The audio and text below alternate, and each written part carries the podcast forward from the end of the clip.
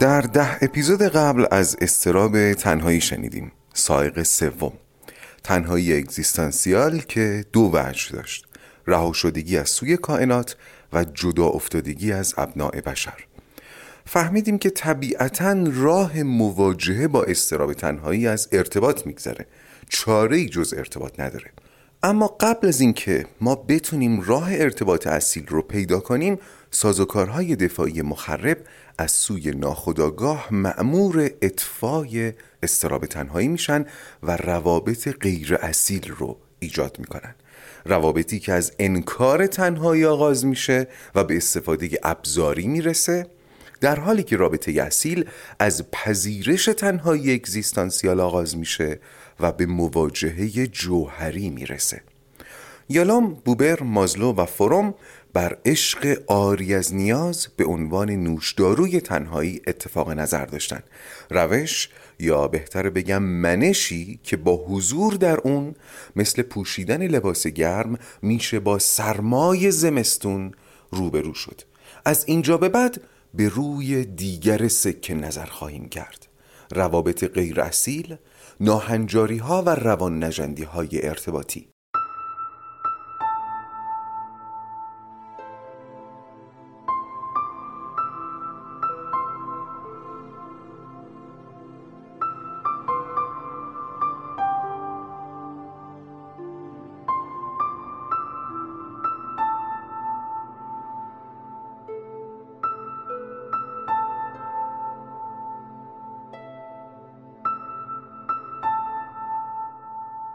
سلام من فرزین رنجبر هستم و این پادکست رواقه. در پادکست رواق به اگزیستانسیالیسم با نگرشی روانشناختی می‌پردازیم و منبع اصلی ما هم آثار اروین یالومه در سری اول این پادکست سراغ کتابی رواندرمانی اگزیستانسیال میریم.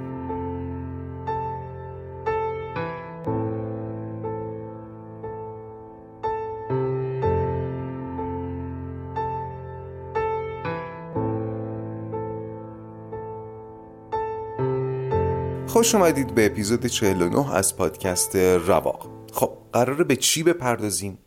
سازوکارهای خرد و شناسنامه دار غلبه بر استراب تنهایی یعنی اونایی که اسم دارن. زیر مجموعه های استفاده ابزاری در واقع.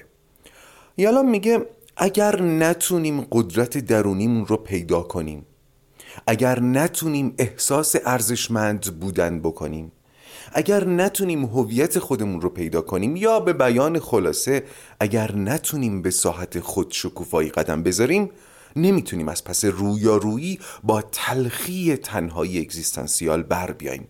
اینو تا اینجا فهمیدیم دیگه.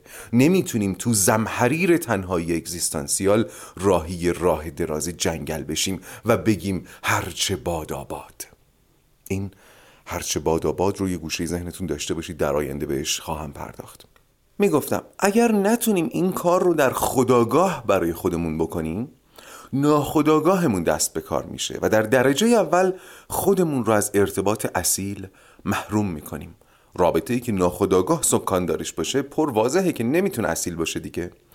تا اینجا فقط از رابطه اصیل و غیر اصیل شنیدیم درسته؟ ولی از اینجا به بعد از روابط روان نجندانه هم خواهیم شنید. یعنی روابط غیر اصیل از یک جایی به بعد ممکنه سر به روان نجندی ببرن. فکر نمی کنم لازم باشه درباره روابط مریض و روان نجندان مثال بزنم ولی درباره روابط اصیل و غیر اصیل و ویژگی هاشون ظرف چند اپیزود گذشته خب زیاد صحبت شده.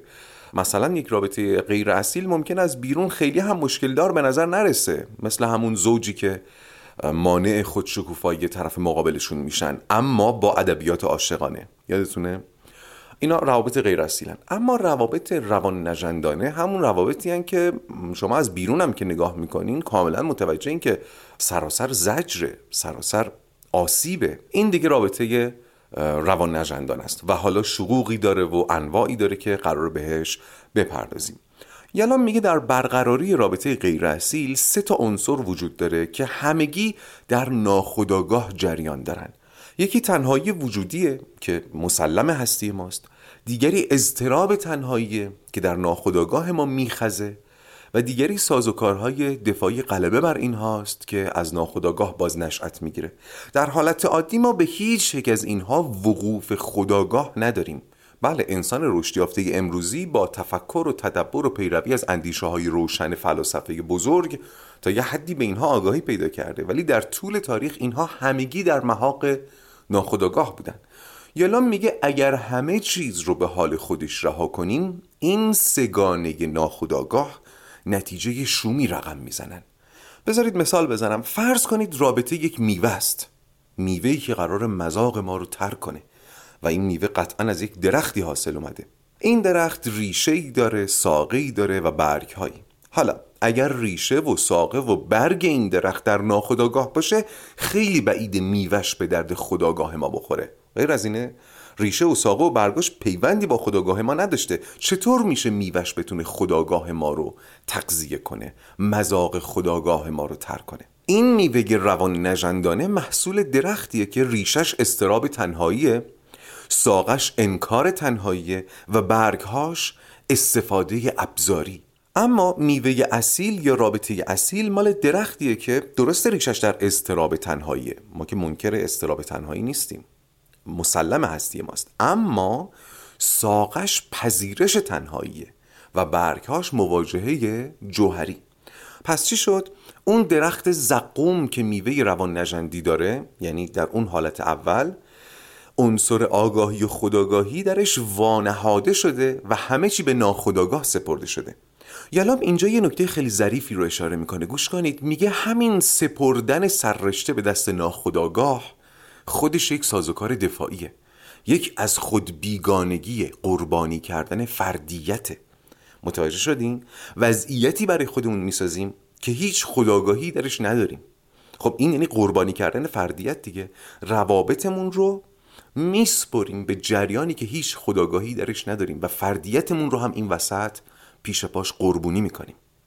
یالا میگه همین قربانی کردن فردیت یک سازوکار دفاعی مجزا حساب میشه که تاثیرش حتی از سازوکارهای دفاعی مختص تنهایی هم مخربتره. یعنی اون سازوکار غلبه بر استراب تنهایی میاد خودش رو متصل می‌کنه به سازوکار دفاعی فردیت گریزی. مثل مثلا تیرباری که روی هلیکوپتر سوار بشه تا همدیگه رو تقویت کنن ها؟ پس اگر رابطه اصیل رو دارو بدونیم اون وقت رابطه غیر اصیل رو میشه شبیه مسکن دونست. مسکن درمان نمی‌کنه ولی خب تسکین میده. ولی این خطر رو هم داره که گوش کنید این خطر رو هم داره که درمان رو اونقدر عقب بندازه که دیگه دیر بشه.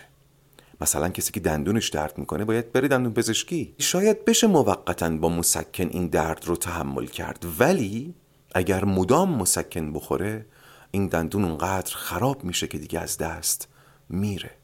روابط غیر اصیل این کار رو می‌کنن پس رابطه غیر اصیل رو تشبیه کردیم به مسکن اما این از خود بیگانگی که بهش اشاره کردم شبیه مصرف روانگردانه. چیزی که طرف رو در یک گیجی و منگی فرو می‌بره که دیگه اصلا نفهمه درد چیه. او رو از هست‌آگاهی باز میداره. هست‌آگاهی رو یادتونه؟ پله اول چرخه بهبود بود دیگه. ببینید این مفاهیم چقدر در هم تنیده هستن ما برای فرار از اضطراب تنهایی اگزیستانسیال ممکنه فردیتمون رو قربانی کنیم. قربانی کردن فردیت منگی میاره و آدم گیج و منگ نمی‌تونه هست آگاهی داشته باشه. پس نمی‌تونه احساس کنه پس نمی‌تونه آرزو داشته باشه. آرزو نداشته باشه نمی‌تونه اراده کنه. اراده نباشه عمل هم نخواهد بود و در بیعملی تغییر ایجاد نمیشه و بهبود هم در کار نخواهد بود.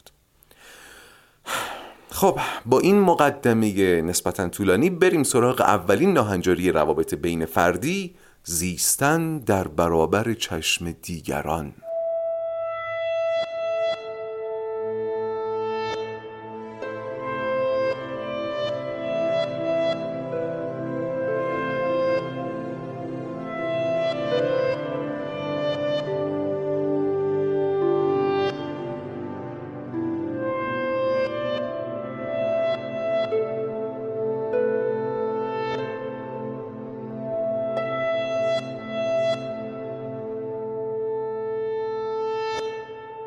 خب زیستن در برابر چشم دیگران.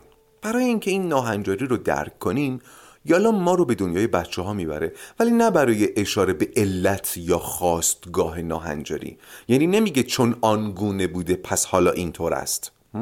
صرفا می‌خواد رد پای این ناهنجاری و نخستین نشانه ها و تظاهراتش رو بهمون نشون بده. یالا میگه اگه تجربه بازی با بچه ها رو داشته باشین حتما متوجه اصرارشون به تماشا شدن شدین.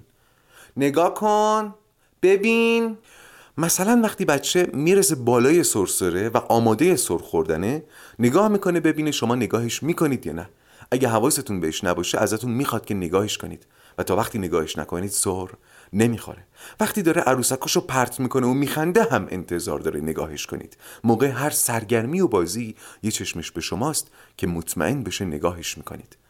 شاید خیلی ها تعجب بکنن از اینکه چطور نمیشه یه سری اسباب بازی رو به بچه داد و او رو به حال خودش گذاشت تا باهاش حسابی سرگرم بشه.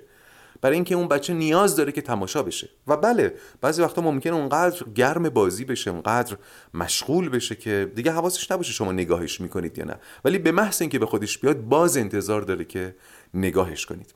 یالا میگه این نخستین تظاهرات سندرومیه که بهش قرار بگیم زیستن در برابر چشم دیگران.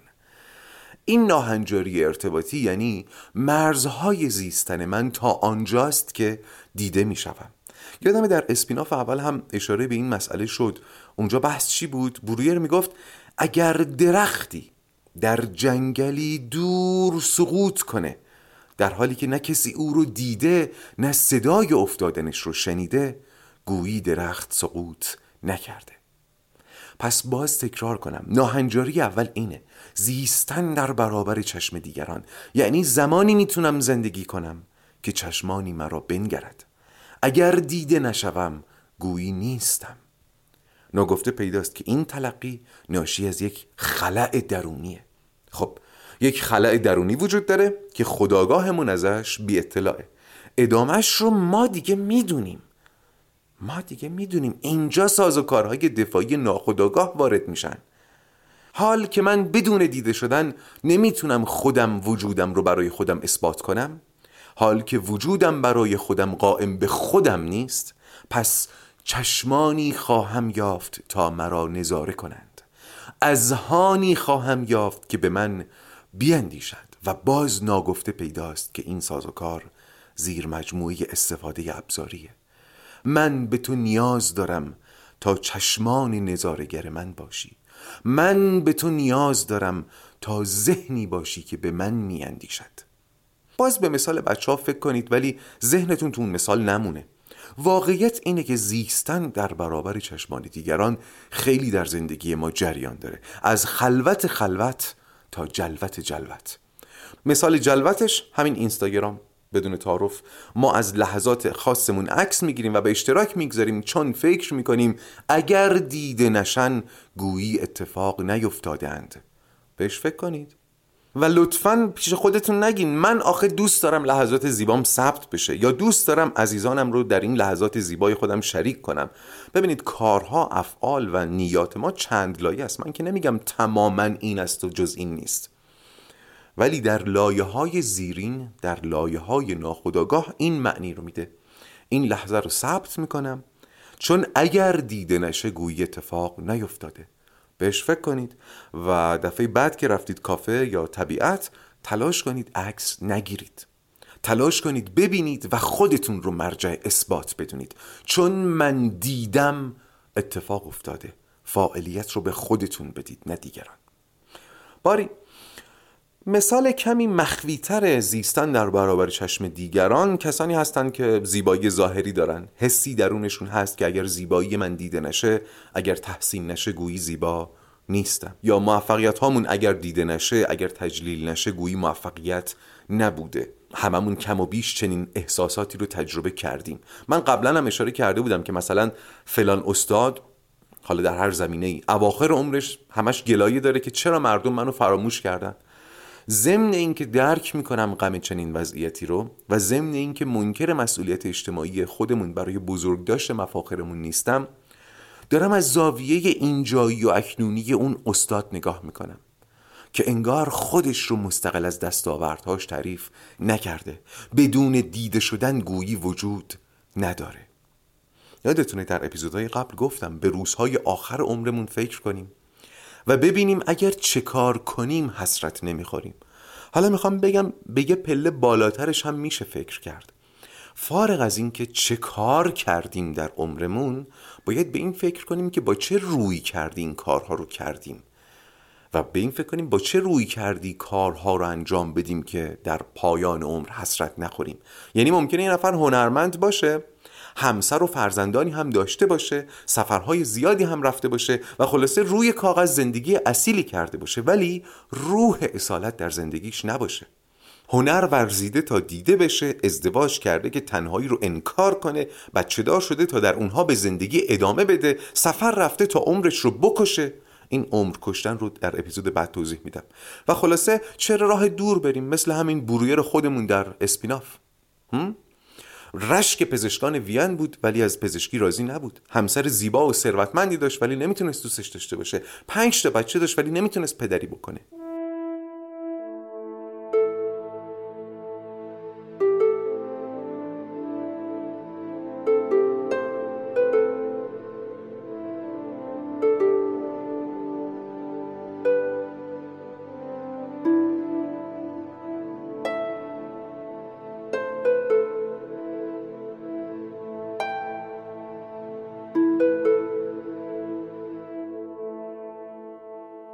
بیایم سراغ رابطه. یالام میگه وقتی کسی نمی‌تونه خودش خودش رو موجود بدونه خودش خودش رو برای خودش اثبات کنه نگاه دیگران رو سند وجود خودش قرار میده. دیگری رو ابزار اثبات وجود خودش می‌کنه و یک رابطه غیر اصیل رو ایجاد می‌کنه. ولی چون این شیوه اصیل نیست خیلی بعیده که بتونه دوام بیاره. اگر هم دوام بیاره سایه اون حسرت حسرت محرومیت از ارتباط اصیل همیشه بر سر این رابطه هست و این یعنی خانه بر گسل ساختن. این رابطه مریض هر روز صرفه می‌کنه. گاهی خشک گاهی چرک گاهی خونین. نگاه کنید در خانه ها چه میگذره. رابطه ها هر روز صرفه می‌کنن. گاهی خشک گاهی چرک گاهی خونین. باری می‌گفتم. یالام میگه رابطه غیر اصیل چند تا انقلت بهش وارده. دوتاشو گفتم. یکی این بود که بعید دوام بیاره. دوم اینکه همیشه سایه حسرت بالای سرشه حسرت رابطه اصیل. و سومین انقلتی که یالام به رابطه غیر اصیل می‌گیره و حالا در بحث ما زیستن در برابر چشم دیگران سومین انقلتی که به اینها می‌گیره اینه که رابطه غیر اصیل هم منکر و هم مانع خودشکوفاییه. یعنی اگر شما در یک رابطه غیر اصیل هستید یعنی به خودشکوفایی نرسیدید و اگر در خودشکوفایی هستید نمی‌تونید سراغ رابطه غیر اصیل برید. یعنی علاوه بر اینکه شرط برقراری ارتباط اصیل خودشکوفاییه وقتی به خودشکوفایی می‌رسیم به رابطه اصیل نیاز داریم. پس اگر نتونیم رابطه اصیل شکل بدیم در ادامه ماندن در وضعیت خودشکوفایی هم غیر ممکن میشه. حتما شما هم کسانی رو سراغ دارید که در یک برهی از زندگیشون به نظر می‌رسیده در مسیر خودشکوفایی هستند اما بعد از ورود به یک رابطه خودشکوفاییشون متوقف شده. رابطه ای که لزوما رابطه بدی هم به نظر نمی‌رسه ها. ولی اتفاقی که دیده میشه اینه که مسیر خودشکوفایی مسدود شده. میشه احتمال داد که این رابطه هرچند از بیرون به نظر بد نگاد اما از درون اصیل نبوده. چون رابطه اصیل نمی‌تونه خودشکوفایی رو متوقف کنه. پس یک ارتباط دو سویه هست بین خودشکوفایی و رابطه اصیل. این دو همدیگر رو تسهیل می‌کنه. برگردیم به بحث. پس چی شد؟ زیستن در برابر چشم دیگران راهی است برای فرار از تنهایی. چون دیده می‌شوم هستم. در ادامه یالام اجازه میده سرکی بکشیم به یکی از گروه های درمانیش در روزی که گویا قرار همه از ترس تنهایی بگن. آلیس میگه بدترین چیز تنها بودن اینه که کسی بهت فکر نمی‌کنه. بعد چند نفر دیگه هم تاییدش می‌کنن و فرصتی میشه تا بقیه هم خودافشایی کنن. ببین این کسی بهت فکر نمی‌کنه این هم یک جور دیگه دیگه. زیستن در ذهن دیگران. چه زیستن در برابر چشم دیگران چه زیستن در ذهن دیگران. الی 19 سالشه و چند وقت پیش بعد از تموم شدن رابطهش با دوست پسرش رگشو زده و حالا که به حرف میاد با لحنی بیخیال میگه من ترجیح میدم بمیرم تا اینکه تنها بمونم. الکس میگه من وقتی تنها میمونم صداهایی میشنوم و فکر می‌کنم این راهکار ناخداگاه همه که نمی‌خواد من با تنهایی مواجه بشم. یالوم تو پرانتز میگه این می‌تونه توضیح پدیدار شناختی جالبی برای توهم شنوایی باشه. توهم شنوایی راهکار روان نجندانه ناخداگاهه برای اینکه با تنهایی مواجه نشیم. ناخداگاه آدمی اینقدر از تنهایی میترسه که دیگه پاش از گیلمش درازتر می‌کنه و یکی از حواس پنجگانه رو دستکاری می‌کنه. ماری عضو دیگه گروه مدت درگیر یه رابطه مریضه ولی نمی‌تونه ازش بیرون بیاد. از شدت سرخوردگی از رابطه گاه و بیگاه به خودش آسیب می‌زنه ولی بودن در این رابطه رو به تنهایی ترجیح میده. وقتی یالوم ازش می‌پرسه چرا میگه وقتی تنهام انگار وجود ندارم. اینها نمونه های روان نجندانی که ترس از تنهایی و سندروم زیستن در برابر چشم دیگرانه. ولی پیشتر هم گفتم همه ما کم و بیش این نیاز غیر اصیل رو در خودمون داریم و گاهی تحت شرایطی ممکنه عود کنه. بذارید مثال بزنم. باز یه مثال گل درشت. فرض کنید با یه گروه به یه سفر تفریحی میرید. خیلی هم بهتون خوش میگذره و تصور می‌کنید وارد یک حلقه دوستی شدین. بعد از سفر یکی از همسفرهای مهمونی ترتیب میده و همه رو دعوت می‌کنه تا به زعم خودش حلقه دوستی رو محکمتر کنه و باب رفاقت رو گشوده تر سر میز شام یک کاغذ از جیبش در میاره تا متنی رو که در وصف دوستان همسفرش نوشته بخونه. آدم احساسیه دیگه. شروع می‌کنه. من از علی یاد گرفتم که فلان. شما خیلی متین نشستین و کنجکاوین ببینین کی اسم شما رو میگه و در وصف شما چی میگه. ایشون ادامه میده. من از ماندانا یاد گرفتم که بهمان. من از یوسف یاد گرفتم که بیسار. خلاصه همه اسامی رو می‌خونه در وصفشون چیزی میگه و بعد کاغذ رو تا می‌کنه توی جیبش می‌ذاره میشینه و همه با هم مشغول خوردن شام میشن. بدون اینکه کسی متوجه بشه که اسم شما در اون سیاهه نبود. نه میزبان شما رو یادش مونده بود نه هیچ کسی دیگه متوجه این از قلم افتادگی شد.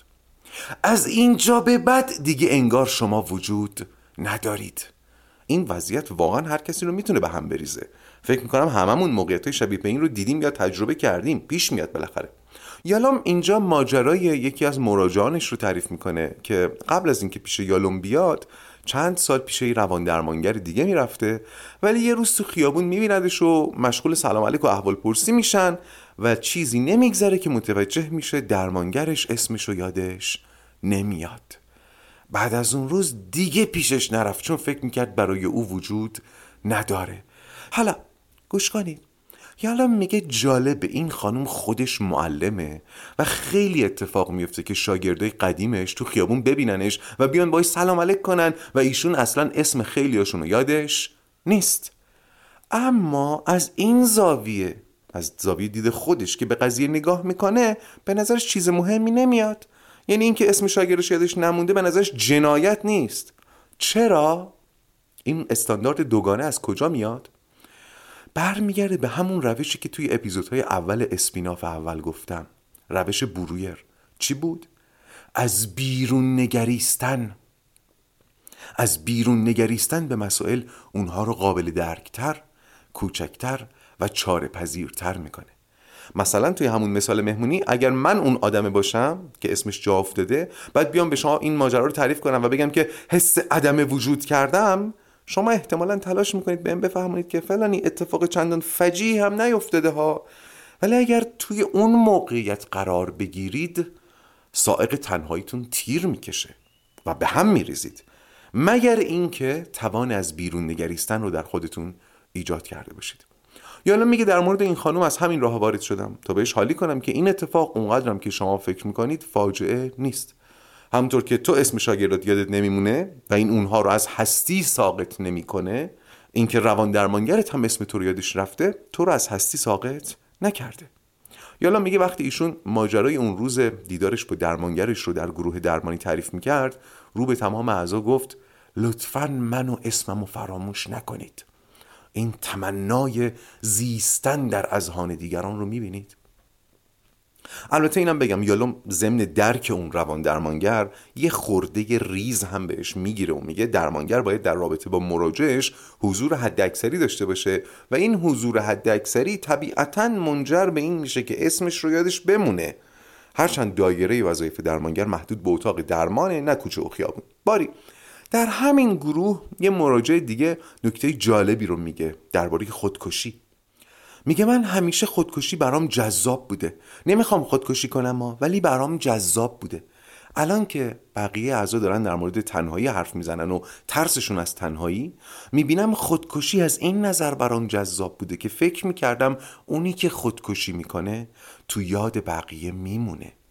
یک مرگ دراماتیک و شکه کننده که احتمالا خیلی دیرتر قبار فراموشی روش میشینه. در سائق مرگ هم به خودکشی اشاره شد دیگه یادتونه؟ اینکه از ترس سنگینی وام هستی وام رو کلا پس بدیم. بگیم این زندگی مثل یک وامه که انقدر وام بزرگیه که من میترسم بگیرمش اصلا نمیخوامش. همین مثال وام می‌تونه خودکشی رو در سائق آزادی هم توضیح بده. چون آزادی بینهایت مسئولیت بینهایت داره از ترس مسئولیت بینهایت اصلا زندگی رو نمی‌خوام.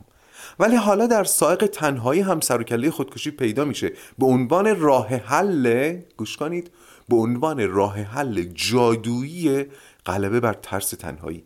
چطور؟ خودکشی راه زیستن و به زندگی ادامه دادن در اذهان دیگرانه. حالا که بحث به اینجا رسید حیف هم میاد به مسئله مناسبت ها اشاره نکنم. یادتونه توی فصل آزادی و مسئولیت به مناسبت ها اشاره کردم. مثلا سالگرد ازدواج تولد سپرایز گرفتن غافلگیر کردن. یادتونه؟ این که مثلا سالگرد ازدواجمون یا تولدم یادت بمونه سورپرایز کردنم فراموشت نشه به نظر می‌رسه شباهت هایی داشته باشه با بحث زیستن در برابر چشمان دیگران و زیستن در اذهان دیگران. فکر کردن به شباهت این دو رو به خودتون واگذار می‌کنم. در هر دو بحث بحث اثبات اثبات وجود عشق و اثبات وجود خود اثبات وجود فرد.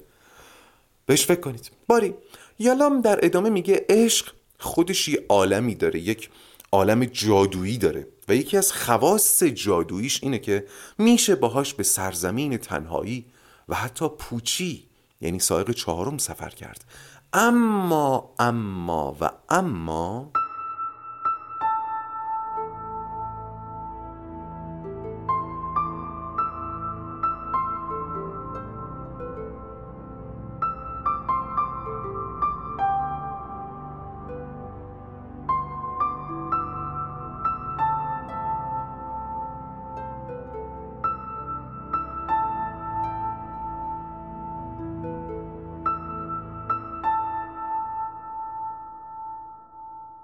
می‌گفتم عشق خاصیت جادویی داره.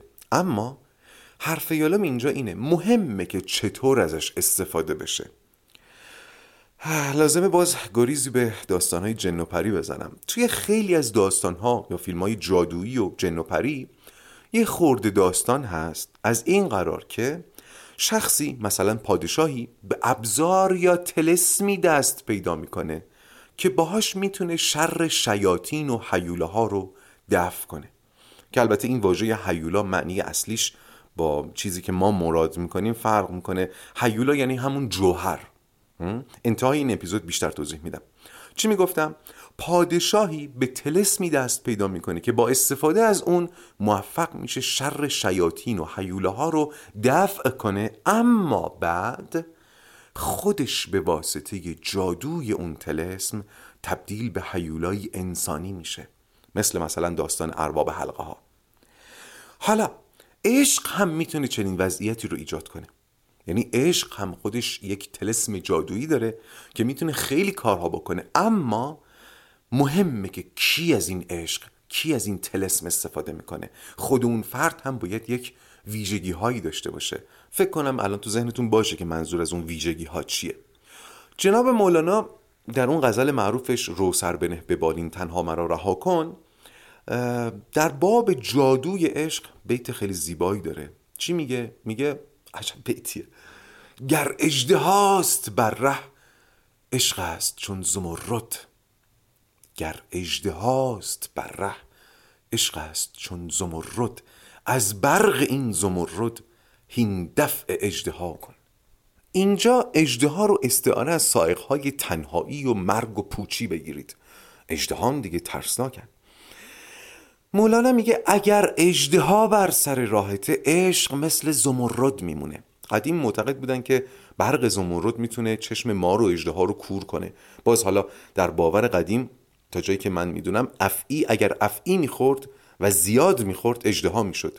شنیدین میگن طرف مار خورده افعی شده. اینجا احتمالا منظور از افعی اجده هاست پس معتقد بودن زمرد می‌تونه چشم مار و اجده ها رو کور کنه. پس مولانا میگه اگر در راهت اجده ها هم هست با زمرد عشق می‌تونی به جنگش بری. بسیار خوب. اما بعدش چی؟ این زمرد خودش هم جادویی و خطرناکه. هر کسی نمی‌تونه ازش استفاده کنه و به ورطه گمراهی نیفته. اینجا باز باید گریز بزنم به نظر مازلو. قدم نهادن در ساحت خودشکوفایی. جادوی عشق اثر می‌کنه. اما کسی می‌تونه از جادوی عشق بهره ببره و بعد تلسم نشه که به سلیمانی رسیده باشه. انگشتر سلیمان مدتی در دست یک دیو هم بود ولی جز هر و مرج و نکبت ازش بر نیومد مهم این انگشتر در انگشت کی باشه؟ این زمرد به دست کی باشه؟ مزلو میگه باید دست کسی باشه که در ساحت خودشکوفایی قدم گذاشته باشه. باز یاد بیتی از حافظ میافتم گر انگشت سلیمانی نباشد چه خاصیت دهد نقش نگینی؟ میگه اون انگشته باید انگشت سلیمانی باشه. باری در اپیزود بعد سازوکار زیستن در برابر چشم دیگران رو کامل می‌کنم اما قبل از پایان این اپیزود به بهانه اشاره‌ای که به معنای حیولا کردم بیتی از جناب خاقانی رو براتون می‌خونم که بی ربط به مباحث ما هم نیست. خاقانی شاعر و قصیده سرای قرن ششم که گویا به خاطر کدورتی که با شاه شروان که الان خطه است در جمهوری آذربایجان به خاطر کدورتی که با شاه اون خطه داشته یک سالی رو در زندان سپری می‌کنه. در این مدت حبسیه ای سروده و از یکی از موالی مسیحی اون خطه طلب شفاعت می‌کنه که بیا شفاعت کن منو از زندان آزاد کنن. در این قصیده هم تبهر خارق‌العاده شاعریش رو به رخ کشیده هم اشراف عمیقش رو به آین مسیحیت نشون میده به عنوان یک دانشمند هم از خودش خیلی تعریف می‌کنه که بابا من چنینم و چنانم جای من اینجا نیست. حالا در یکی از ابیات این قصیده طولانی درباره خودش اینطور سروده خاقانی. میگه گشایم راز لاهوت از تفرد نمایم ساز ناسوت از حیولا. گشایم راز لاهوت از تفرد نمایم ساز ناسوت از حیولا البته فهم این قصیده واقعا ساده نیست ولی به نظر می‌رسه اشاره داره به اسفار اربعه یا سفر چهارگانه که در عرفان تعریف میشه. این سفر چهارگانه چیه؟ سفر از خلق به حق یعنی از میان مردم سفر کنی به سمت عالم بالا. سفر در حق یعنی در خود اون عالم بالا سیر کنی. سفر از حق به خلق یعنی معکوس اون سفر اولی بالاخره باید برگردی به میان مردم و در آخر سفر در خلق با حق. روشن دیگه. این یک باور عرفانی بوده که اتفاقا منو یاد سفر قهرمانی در اسطوره شناسی یونگی هم میندازه. باری بیت چی بود؟ گشایم راز لاهوت از تفرد نمایم ساز ناسوت از حیولا لاهوت اون جهان بالاست اون جایگاه حقه.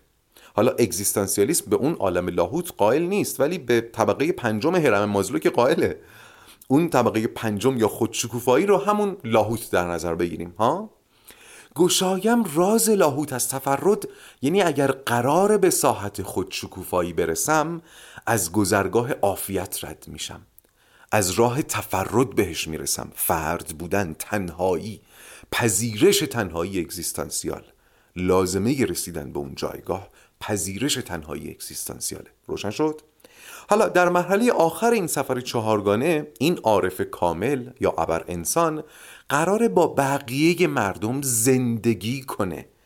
ناسوت نقطه مقابل لاهوته. یعنی همین جایی که زندگی خاکی ما در جریانه. خاقانی چی میگه؟ نمایم ساز ناسوت از هیولا. ساز نمودن یعنی قصد کردن عزم کردن. زمانی که از اون سفر قهرمانی برگشتم دوباره به عالم ناسود پا گذاشتم حالا با حیولای مردم مواجه میشم.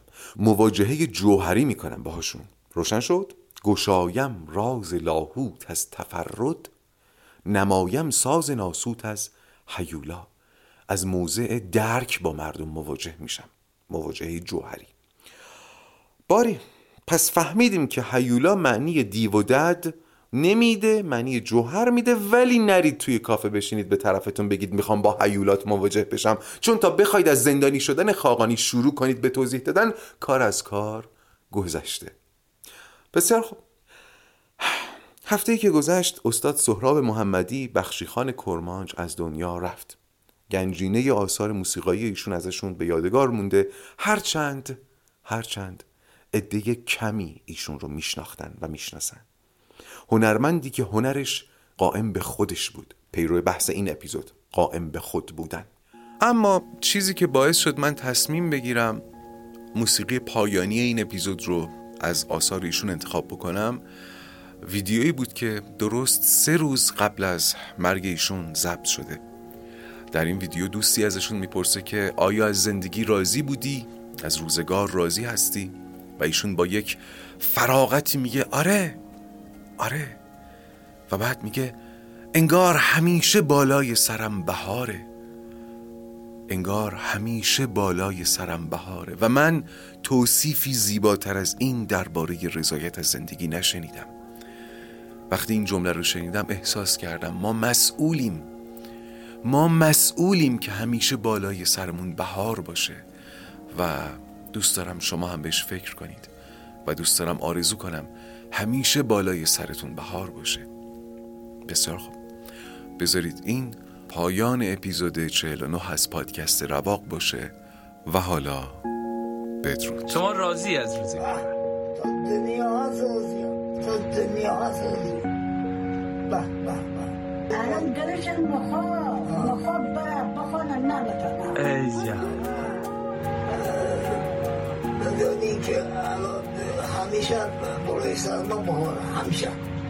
Ah.